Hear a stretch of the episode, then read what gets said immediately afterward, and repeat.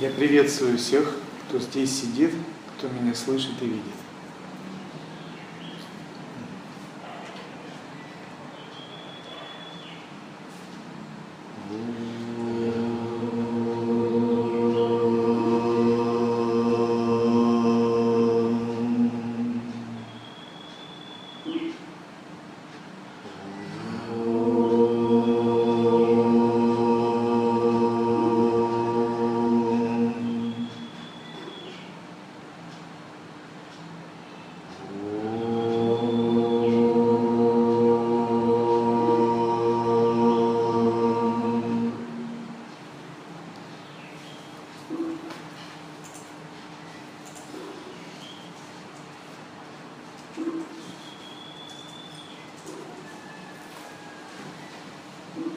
Итак, я дам комментарии к той тантре, которую мы слушали в прошлый раз.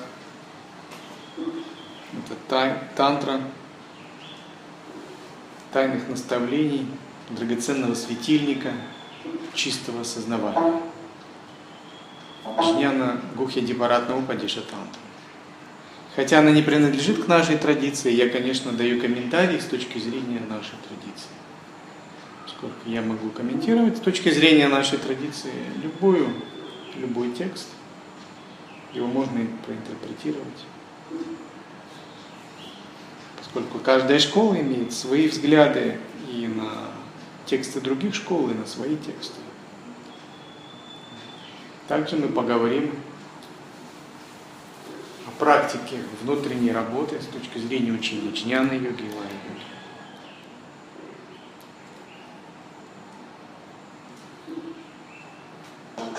тайного драгоценного светильника чистого осознания.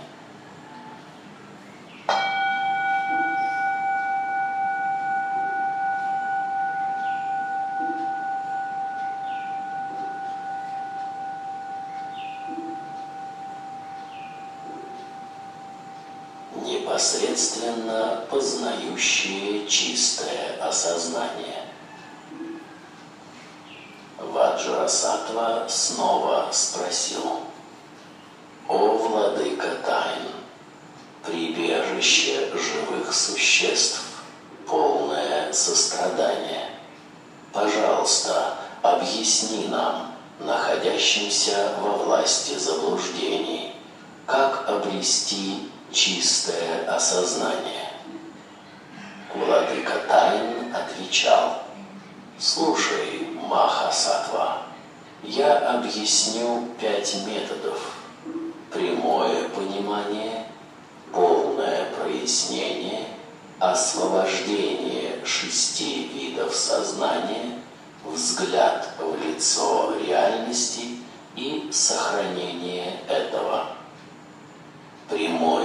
Понимание подобно тому, как опытный врач узнает природу и развитие болезни, исследовав пульс и мочу. Распознав недуг, можно назвать его. Точно так же, опираясь на три действенные средства тантры блаженного, устные наставления знающих учителей и собственный опыт через свое понимание – вы можете повстречать это изначальное измерение. Итак, прямое понимание для нашей школы очень важно, потому что наша традиция как раз и называется протягша адвайта. Протягша означает прямое понимание недвойственности. Опираясь на наставления гуру, на священные тексты, собственный медитативный опыт мы должны обнаружить внутреннюю осознанность методом прямого постижения. И метод прямого постижения включает в себя термины шравана, манана и нидитьясана. Передача учения – это не сообщение новой информации – если вы ожидаете во время передачи учения получать новую информацию, как в новостях, например, то, конечно, вы ошибаетесь. передача учения это скорее углубление, углубление одной и той же информации, вплоть до выхода на новый уровень. Потому что в Дхарме ценится не информация снаружи как таковая, а глубокая информация, позволяющая вывести сознание за пределы сансары. В самой информации нет большой ценности, но есть огромная ценность в выходе за пределы сансарной информации, сансарных ограничений. И, например, если мы медитируем всю жизнь над темой Панчакоши века, три измерения, три процесса Шравана, Манана, Нидитьясана, пятью кончуками, другими. Мы все глубже, глубже, глубже приближаемся к протягше Адвайте, к этому прямому пониманию. Над принципом Атмавичары, Брахмавичары. И идти по духовному пути не означает набирать новую информацию, знать то и это, и это. 99% эта информация бесполезна с точки зрения реинкарнации, освобождения от страданий и просветления. Я имею в виду светскую информацию и прочее. То есть идти по духовному пути означает идти вглубь, вглубь и даже убирать лишнюю информацию. И интуитивно постигать как проникать к этому прямому, непосредственному видению недвойственности.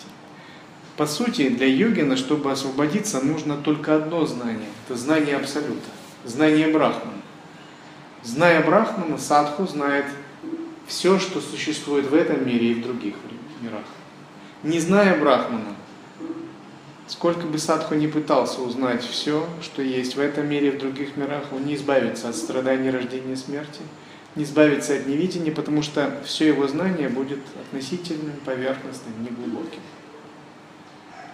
Поэтому принцип обучения на духовном пути – это не получение новых знаний, а углубление до бесконечности тех знаний, какие есть, бесконечное углубление, углубление. И нам надо бесконечно углублять мастерство осознавания. На каком-то этапе мы понимаем, что – Передача учения – это не философия, не слова, это передача самой осознанности, углубление самой осознанности внутри нас. Это нечто более тонкое. И мы должны открыть это прямое понимание недвойственного сознания. В нем все дело. В том, что нет его понимания, причина всех страданий, заблуждений мира и человечества. Например, представить, если бы все люди внезапно обрели недвойственное понимание, вы представляете, что может произойти? Начнут закрываться тюрьмы. Вооруженные силы самораспустятся. Банки начнут закрываться. Никто не захочет давать деньги под процент.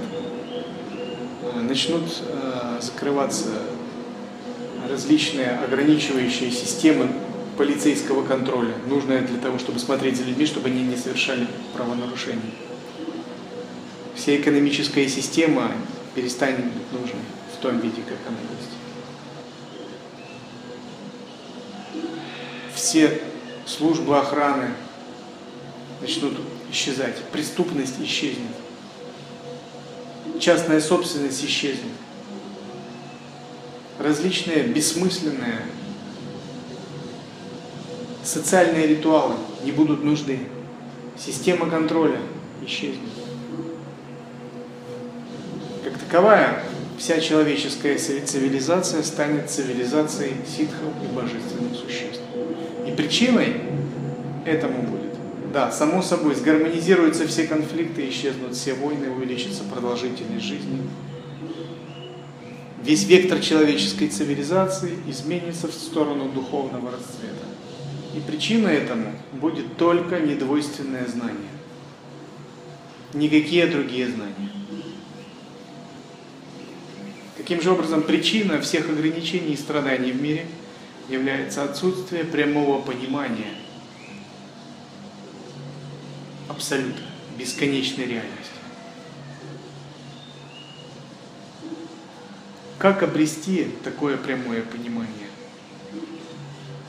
мы должны выразить ясное четкое намерение, да обрету я прямое понимание в этой жизни. У нас должна быть воля, и это называется мумукша. Мы должны собрать в кулак и сосредоточить всю свою энергию, жизненную силу, всю свою волю, все свое намерение, все свое свободное время и направить на познание Абсолюта в соответствии с тем, как нас обучают чтобы пройти этот путь. Мы должны отбросить все лишнее. Мы должны пожертвовать ради этого многим. Так, по крайней мере, учат святые.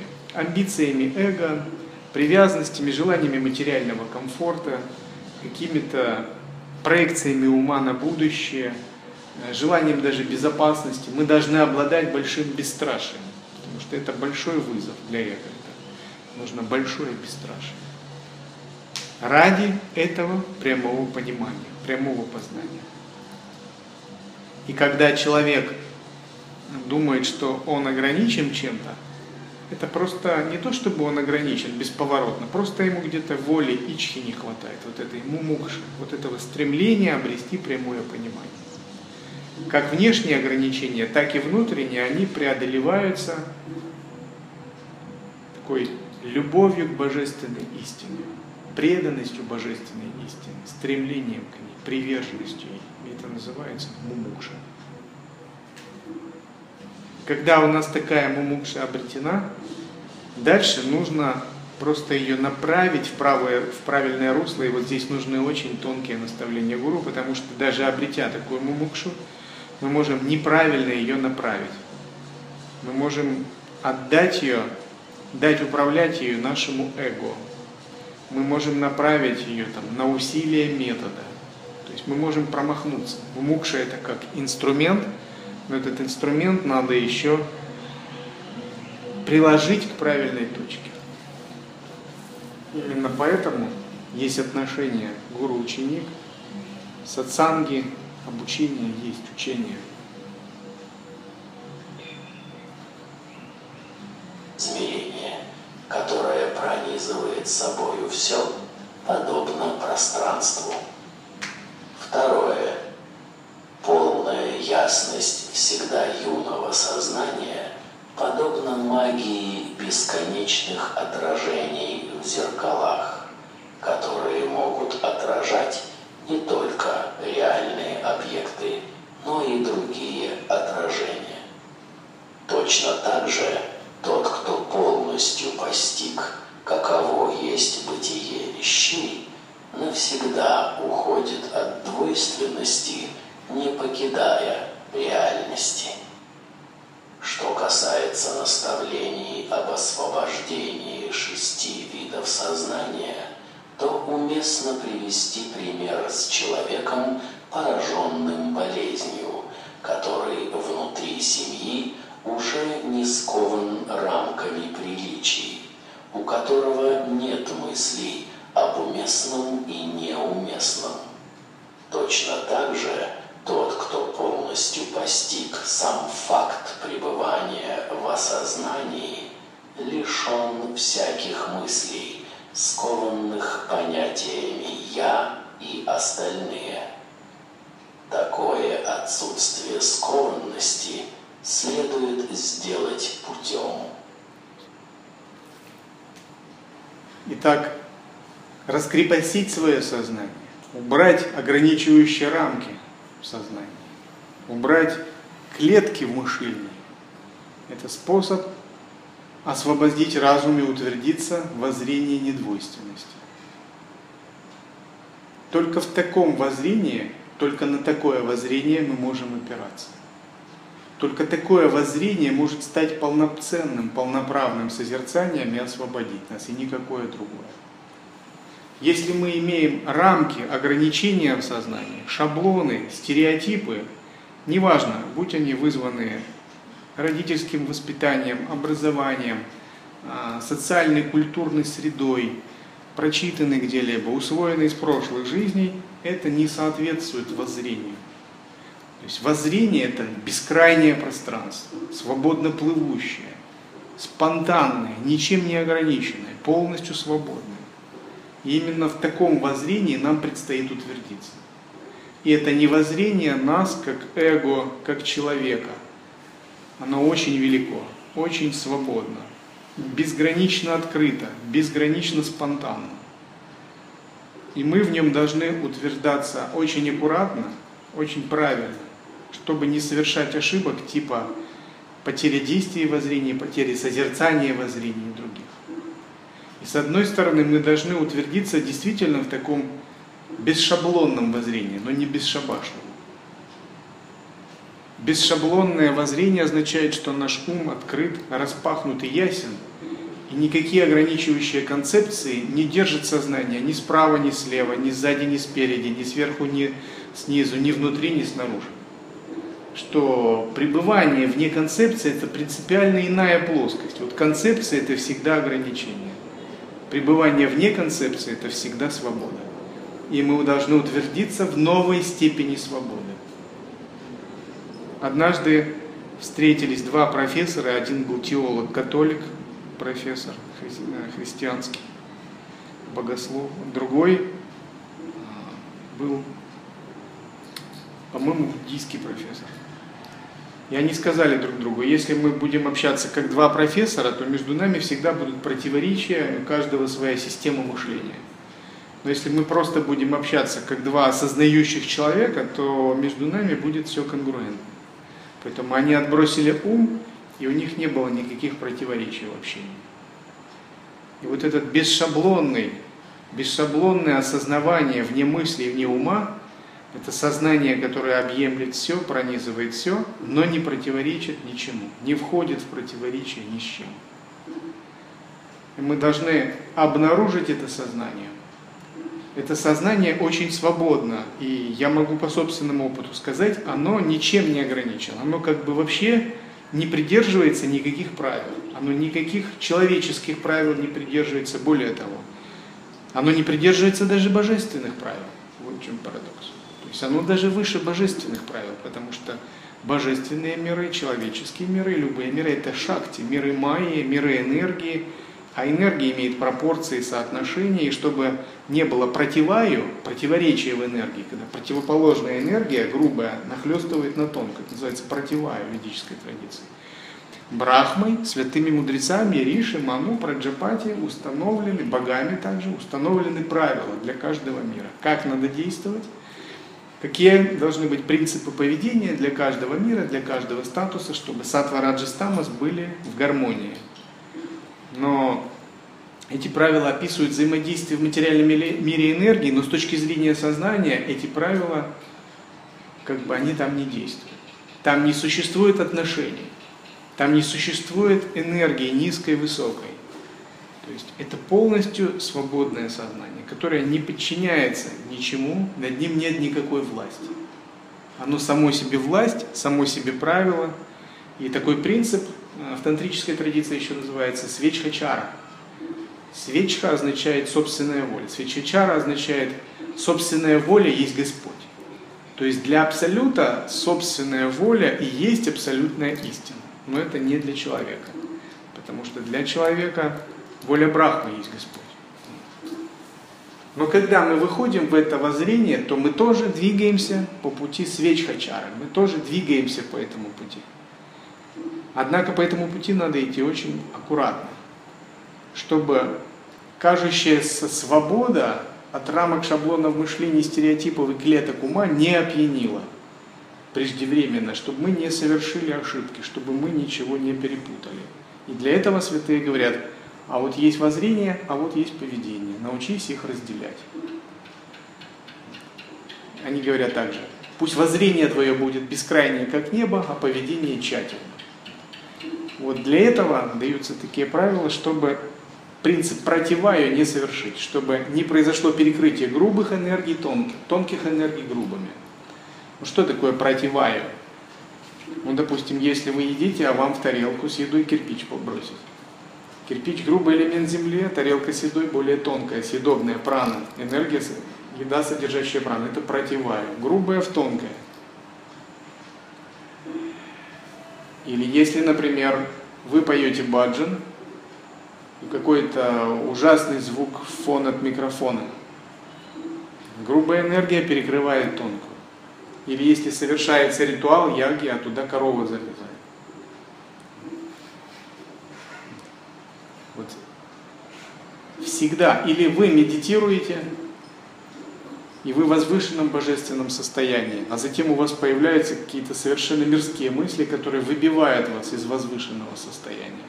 То есть всегда, когда грубая энергия подавляет тонкое, это принцип противаю. Они могут внутри происходить и могут также во внешнем поведении.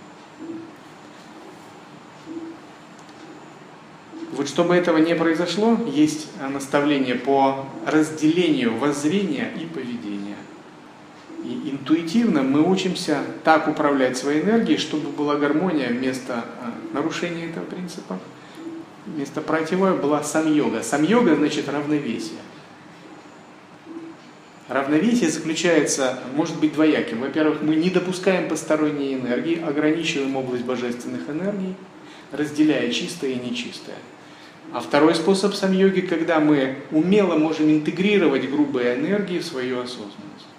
И тогда та энергия, которая грубая, она не приносит вреда, она становится тоже, обожествляется, она приносит благо.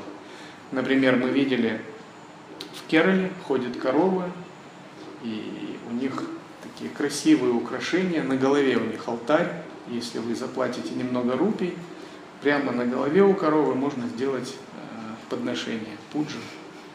То есть грубая энергия коровьего тела соединена с алтарем, и на голове у нее божество. Можно пуджу проводить, может даже ягу, если она сядет. Расставить божеств, алтарь поставить, можно много ритуалов провести, все будут довольны. Корова довольна, божества довольны, мы довольны, что провели, хозяин, что получил рупий. Все энергии удовлетворены, все энергии находятся в балансе. Вот такой принцип называется сам-йога. И в процессе созерцательного присутствия нам предстоит перейти от понимания сутры, ограничения, отделению к пониманию тантры именно таким образом, чтобы мы могли интегрировать все энергии этого мира, все энергии Вселенной так гармонично, чтобы они были в равновесии и гармонии, вот в свое свободное, ничем не ограниченное, не шаблонное воззрение. Это искусство сам-йоги. Это искусство соединения воззрения и поведения. С одной стороны, мы их разделяем, с другой стороны, повышая свой уровень, мы все части их воссоединяем, соединяем. То есть мы стремимся приблизиться к такому состоянию, в каком находится Брахма, к пониманию абсолютной целостности мироздания. Все есть Брахма.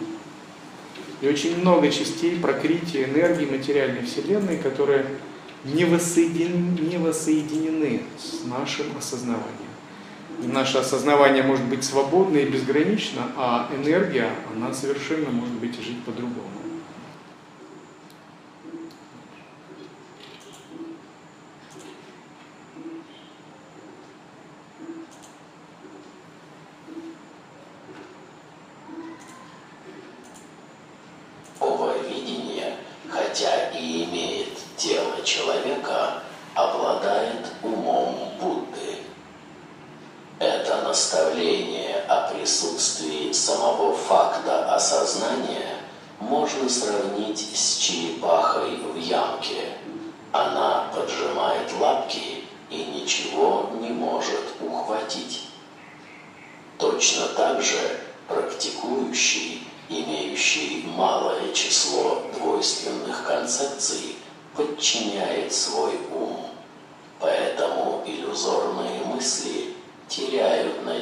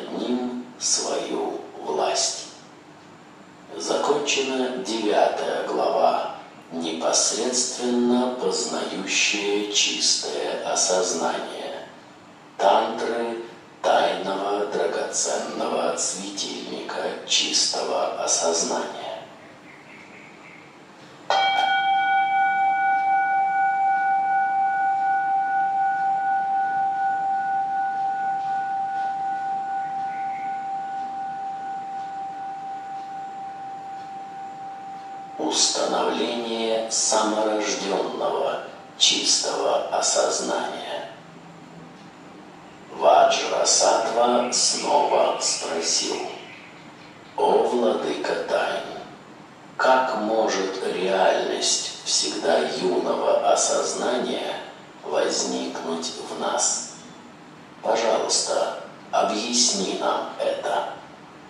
Владыка Тай отвечал, «Слушай, о Махасатва, условие для проявления саморожденного всегда юного осознания таково. Только с помощью устных наставлений учителя постигается изначальное состояние ума. Учитель обладает всеми средствами, и он воистину велик. Кто не знает этого всегда юного осознания, не может понять его смысл и блуждает вне его. Людям с медлительным умом следует поступать таким образом.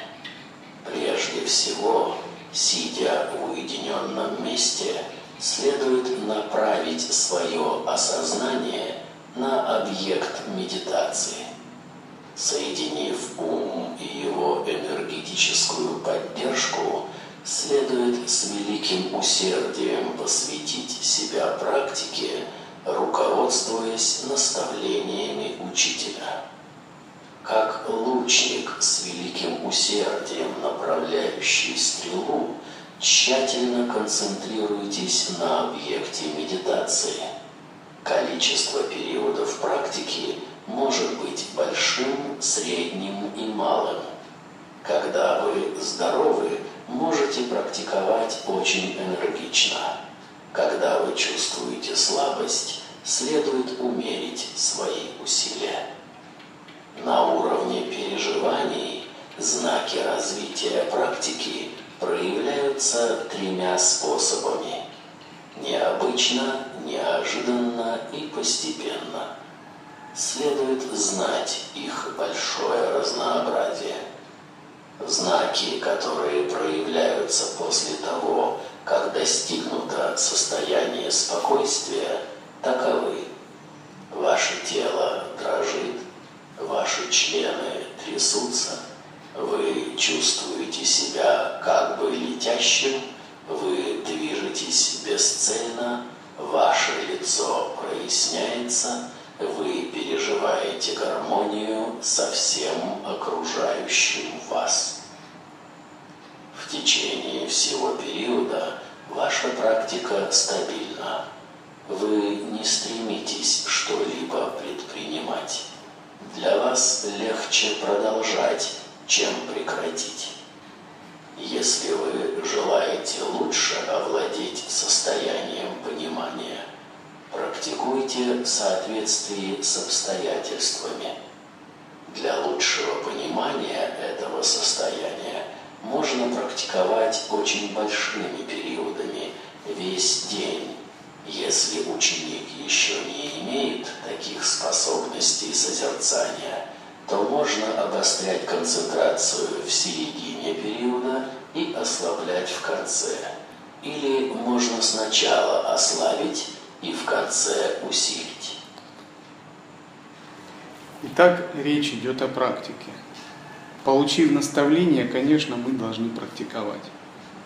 Имея мотивацию, мы должны научиться практике. Мы должны захотеть быть сильными практиками, мудрыми, искусными практиками, хорошими практиками. Потому что если не применять наставления, то это не сработает. Только практикуя, применяя наставления, можно призвать божественную милость, открыть изначальное сознание, приблизиться к наставлениям святых. Если же не практиковать, это будет слушанию легенд о каких-то далеких исторических событиях, сказки о чужой силе. И на что я ориентирую своих учеников, применяйте наставления. Не дайте вашему уму, вашей карме, миру, не примените эти наставления, не дайте а, обольстить ваш разум, чтобы вы забыли их применить.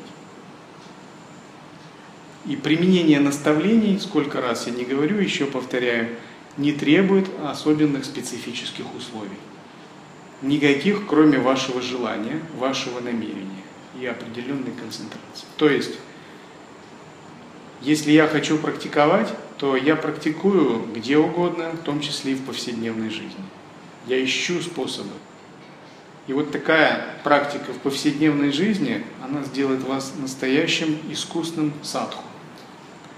Не следует ждать особых условий, или когда придет время сидячей медитации, когда закончится то служение или это. Нет. Это, конечно, нужно, но это не панацея. Следует прямо сейчас принимать решение и практиковать. Вот, например, вы обнаружили, что ваш ум отвлекся, ваша энергия понизилась, что вы рассеяли свое сознание, как бы так заигрались, много общались, много ходили в отвлечение, много думали, и все, что вы наработали в ретрите, потеряно где-то, и вы не удовлетворены этим. Как бы я сделал, если вдруг я себя не обнаруживаю в таком состоянии, но если бы вдруг я обнаружил себя в таком состоянии, что бы я делал? Это один щелчок пальцев, и все, моя практика началась. И я уже практикую, и я уже в другом состоянии. Я бы сразу начал практику, не дожидаясь каких-то особенных условий, каких-то превосходных, уединенных рощ с какими-то супер келями. Это есть мечты практикующего. Он все время готовится, мечтает, как он будет так превосходно практиковать в каких-то уединенных горных келях, прекрасных рощах. Бывает это, особенно русский. Он приезжает в Индию, а там толпы народу, толпы людей. Он хочет уединиться, и в Индии нет уединения, потому что плотность населения высокая больше, чем в России.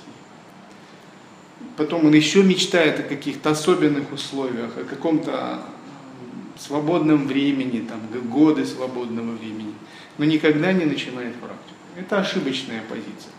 Никогда не надо мечтать так. То есть у вас есть шанс вместо мечтаний вот созерцать там, где вы сидите, там, где вы есть. Прямо здесь и сейчас. И сделать это своим непрерывным правилом где бы я ни находился, здесь и сейчас, я уже в практике. И парадокс, когда такой человек находит такое уединенное место, он обнаруживает что? Он обнаруживает свою неспособность даже в нем практиковать. Потому что ум, он не обладает навыками. И много раз такое было. Человек получает, наконец, вожделенную какую-то ретритную практику, все идеальные условия, но он терпит поражение. Через некоторое время уму становится скучно, ум набрал какой-то э, какой-то свой разгон, и он стремится в определенном направлении, навыков самосвобождения нет, и он с большой силой идет не туда, ничего с этим нельзя поделать. Человек выходит досрочно, завершив, не выполнив ретритные обязательства. Типичная ошибка начинающих, потому что не выработаны навыки повседневного созерцательного присутствия. И напротив, если вы выработаете навыки повседневного созерцательного присутствия, так что для вас ретрит, что есть, что нет, ваша садхана не начнется и не прервется, она всегда будет ровной. Вы можете извлечь также пользу из ретритной уединенной практики. Но начинать надо прямо в том месте, где вы есть. И это называется принятие великого решения, вхождение в великое недеяние. Но даже если вы не умеете быть в великом недеянии, вы можете принять решение просто держать цинкальпу. Вот это самое простое. Где бы ты ни был, держи санкальпу. Зашел в магазин, не шарь по полкам, как голодный дух. Держи санкальпу. Ты можешь ничего не купить, но если ты потеряла от Мавичару, это будет на твоей совести. Твоя задача, зайдя в супермаркет, не потерять санкальпу. Твоя задача, зайдя на пляж, не потерять санкальпу. Твоя задача в разговоре, когда ты моешь тарелки и ешь, не потерять санкальпу.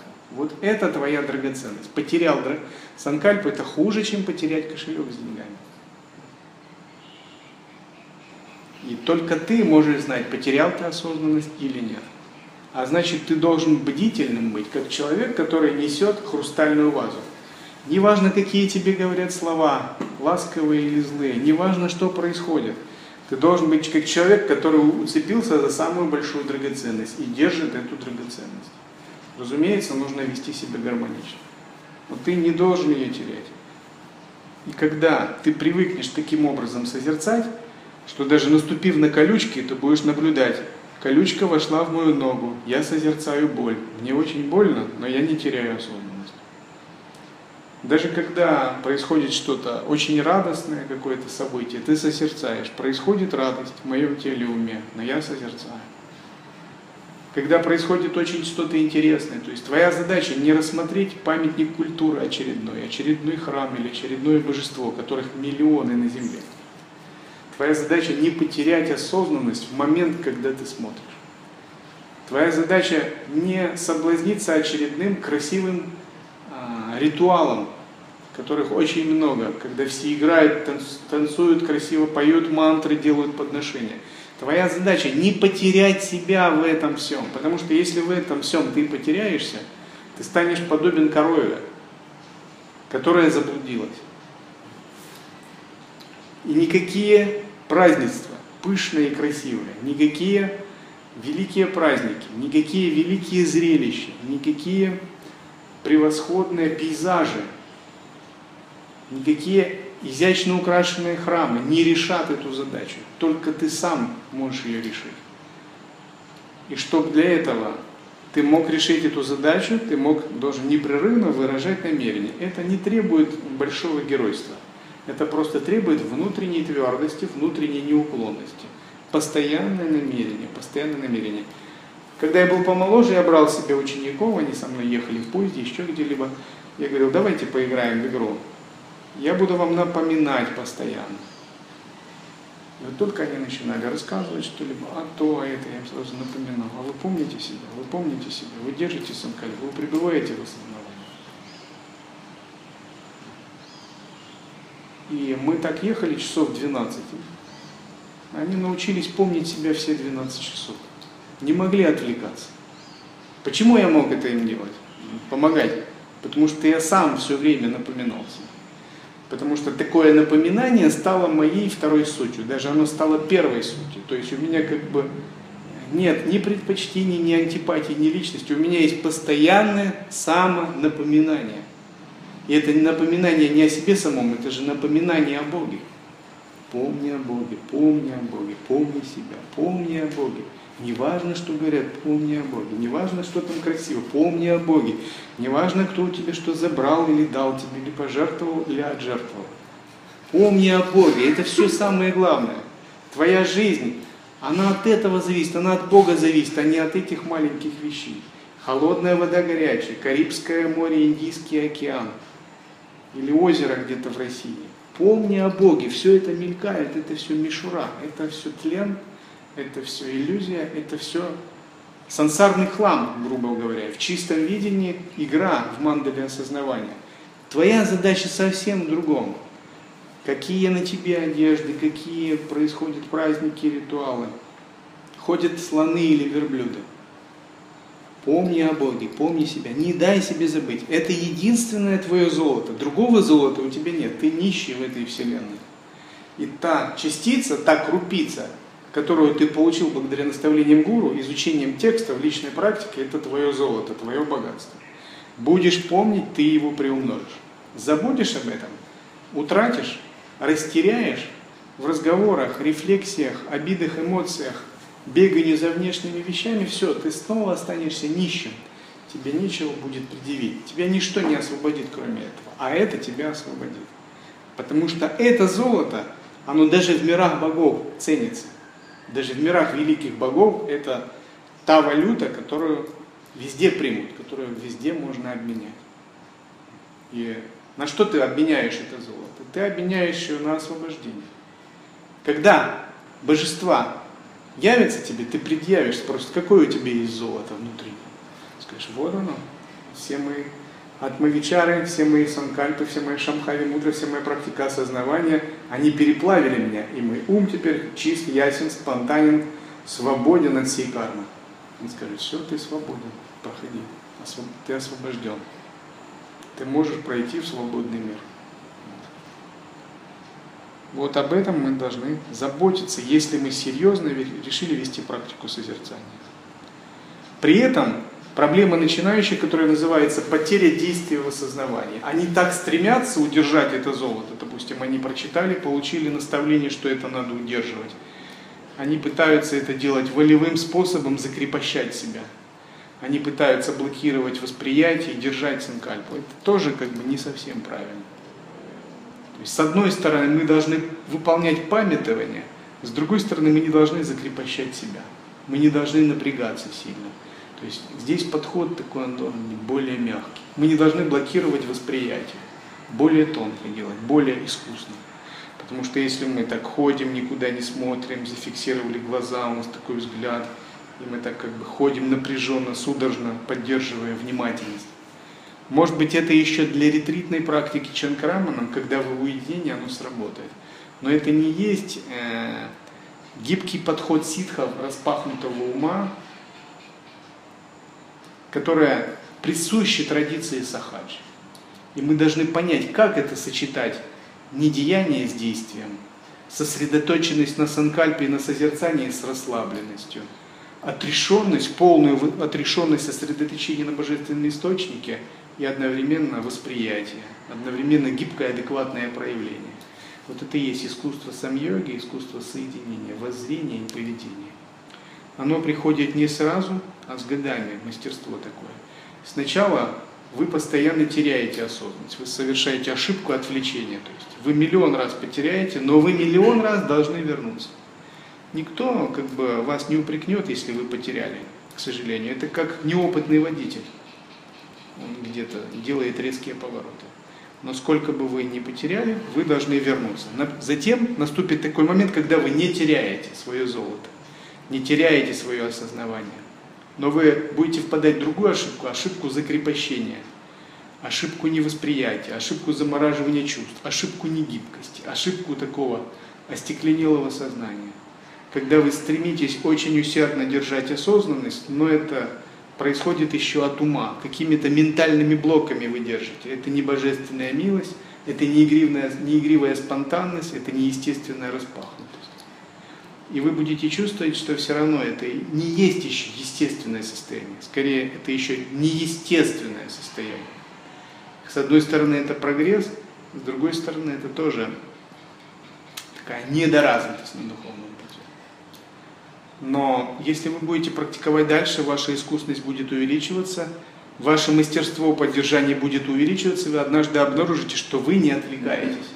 И при этом не требует от вас никаких напряжений не требует блокирования восприятия, что ваша практика действительно течет спонтанно, естественно, вас вдохновляет, но вы как бы не прилагаете больших усилий, но вы прилагаете небольшие усилия. Тогда появятся знаки практики. Например, какие знаки? Усмирение ума. Любая еда вы счастливы. Любая одежда вы счастливы. Любое положение вы счастливы. Любое место вы счастливы. Четыре признаки, признака начального смирения ума.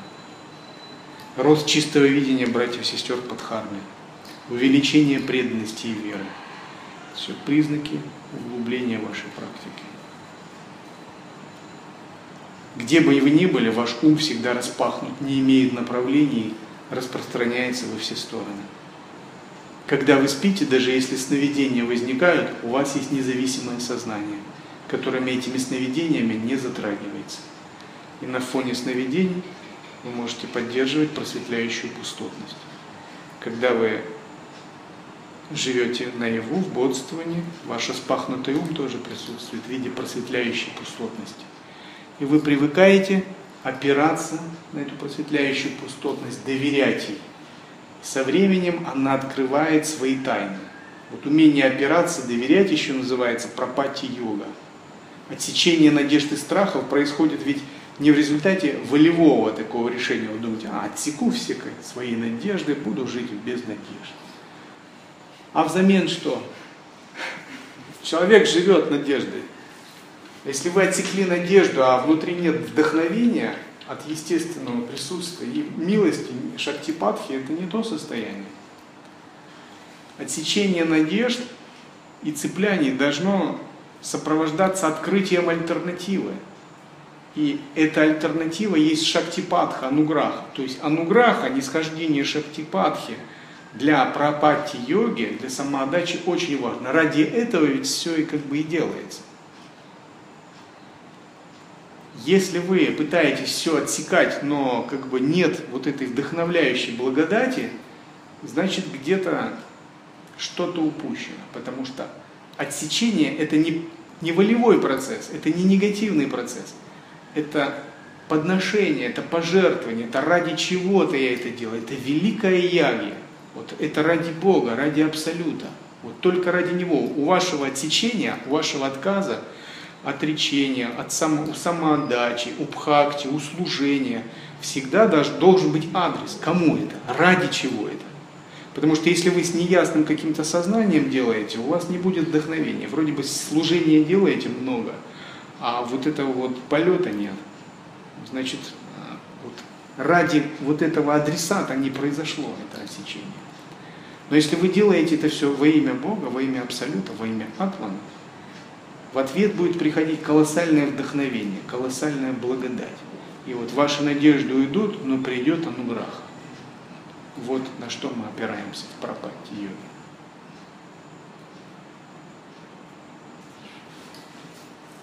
Если вы достигли глубокого созерцания, вы можете расслабиться, ничего не исправляя. Очень важные слова, если вы достигли глубокого созерцания. Вот вы можете расслабиться, ничего не исправляя. Не сказано маленького созерцания слабого, только глубокого. Это означает, в стадии глубокого созерцания вы настолько отсекли свое эго, настолько углубились в восприятие Брахманы, что вам больше ничего не нужно. Вы получаете благословение Ануграхи. И все, что вам надо, вам надо просто оставаться и впитывать, впитывать. И вот на этой стадии важна санкальпа, называемая нисходящая сила. То есть санкальпа ануграха. И действие, называемое вбирание, второе тантрийское действие, вот оно связано особенно с этим. Если вы, например, можете находиться в практике Шамхави Мудры, и вы настолько расслабляетесь и способны а, выполнять поглощение, то есть насыщение сознания просветляющим импульсом Вселенной, и вам удается вступить в этот канал как бы благодати, Дева Вахи, и вы чувствуете, как он реально вас насыщает, отпускайте себя, расслабляйтесь, принимайте любую позу, но не теряйте вот, вот этот канал, поток благодати. Просто впитываете, впитываете, впитываете до бесконечности. Здесь уже вам не надо прилагать никаких усилий. Можно сказать, вы нашли Бога, а Бог нашел вас, и Бог вас благословляет. Вам только не выпадать из этого надо. Все же другие стадии созерцания обязательно требуют небольшого усилия. Большое усилие мешает садхане. Небольшое усилие ей помогает. Это значит небольшое, но постоянное усилие называется аватха, бдительность, когда мы применяем внимательность по отношению ко Всевышнему Источнику. Внимательность по отношению к телу, дыханию и прочим являются подготовительными практиками. Собственно, созерцательным присутствием они не являются. Но они могут выполняться как? Например, если внимательность к дыханию, к телу или каким-то другим аспектам 15%, а 75% внимания ко Всевышнему Источнику. Тогда они могут быть полноценной созерцательной практикой. Вот это нюансы выполнения практики. Итак, когда у нас есть глубокое созерцание, нам достаточно расслабиться. Вы расслаблены телом, вы не фиксируетесь нигде умом, но вы находитесь в свете. Свет проникает в вас как будто сильнейшим широким потоком, как будто заливает вас. На уровне физического тела это сопровождается мула удияна бандха. Сушумна нади наполняется. Сахасрара чакра наполняется. Красная капля с большой силой поднимается по позвоночнику. Белая капля насыщается энергией и начинает расцветать. Лотос сердце с нижнего положения среднего занимает положение вверх в этот момент. То есть лотос положение вверх в сердце, состояние просветления центре состояние практикующего, лотос вниз состояние обычного человека.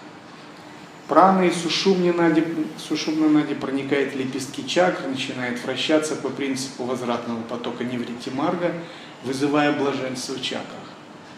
Блаженство в чакрах раскрывает мудрость каждого из элементов, вы переживаете одну за другой различные радости и пустотности. Вот эти пустотности в теле развязывают глубокие а, отождествление каналы в телах и двойственное состояние. Негативные эмоции, записанные в чакрах кармы, растворяются.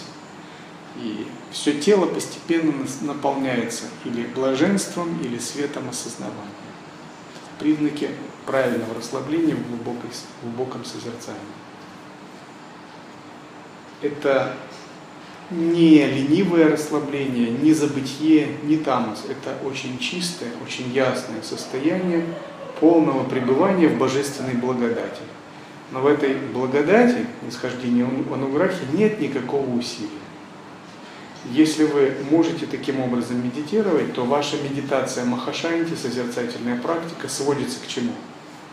Вы садитесь, успокаиваете ум, расслабляетесь, настраиваетесь на божественную благодать в состоянии пустоты и света. Как только настройка произошла, она вас подхватывает.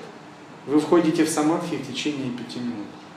Это не то, когда вы долго-долго устанавливаете позу, выражите санкальпу, не расплываться, не возбуждать ум, терпите двойной предел и смотрите, что же там такое в темном ментальном экране, когда же там что-нибудь произойдет. То есть это, вот это путь такого труженика, который честно отрабатывает свой монашеский хлеб. А вот путь благодати и самоотдачи, когда вы вот уже нашли эту благодать, расслабились, она сразу вас подхватила.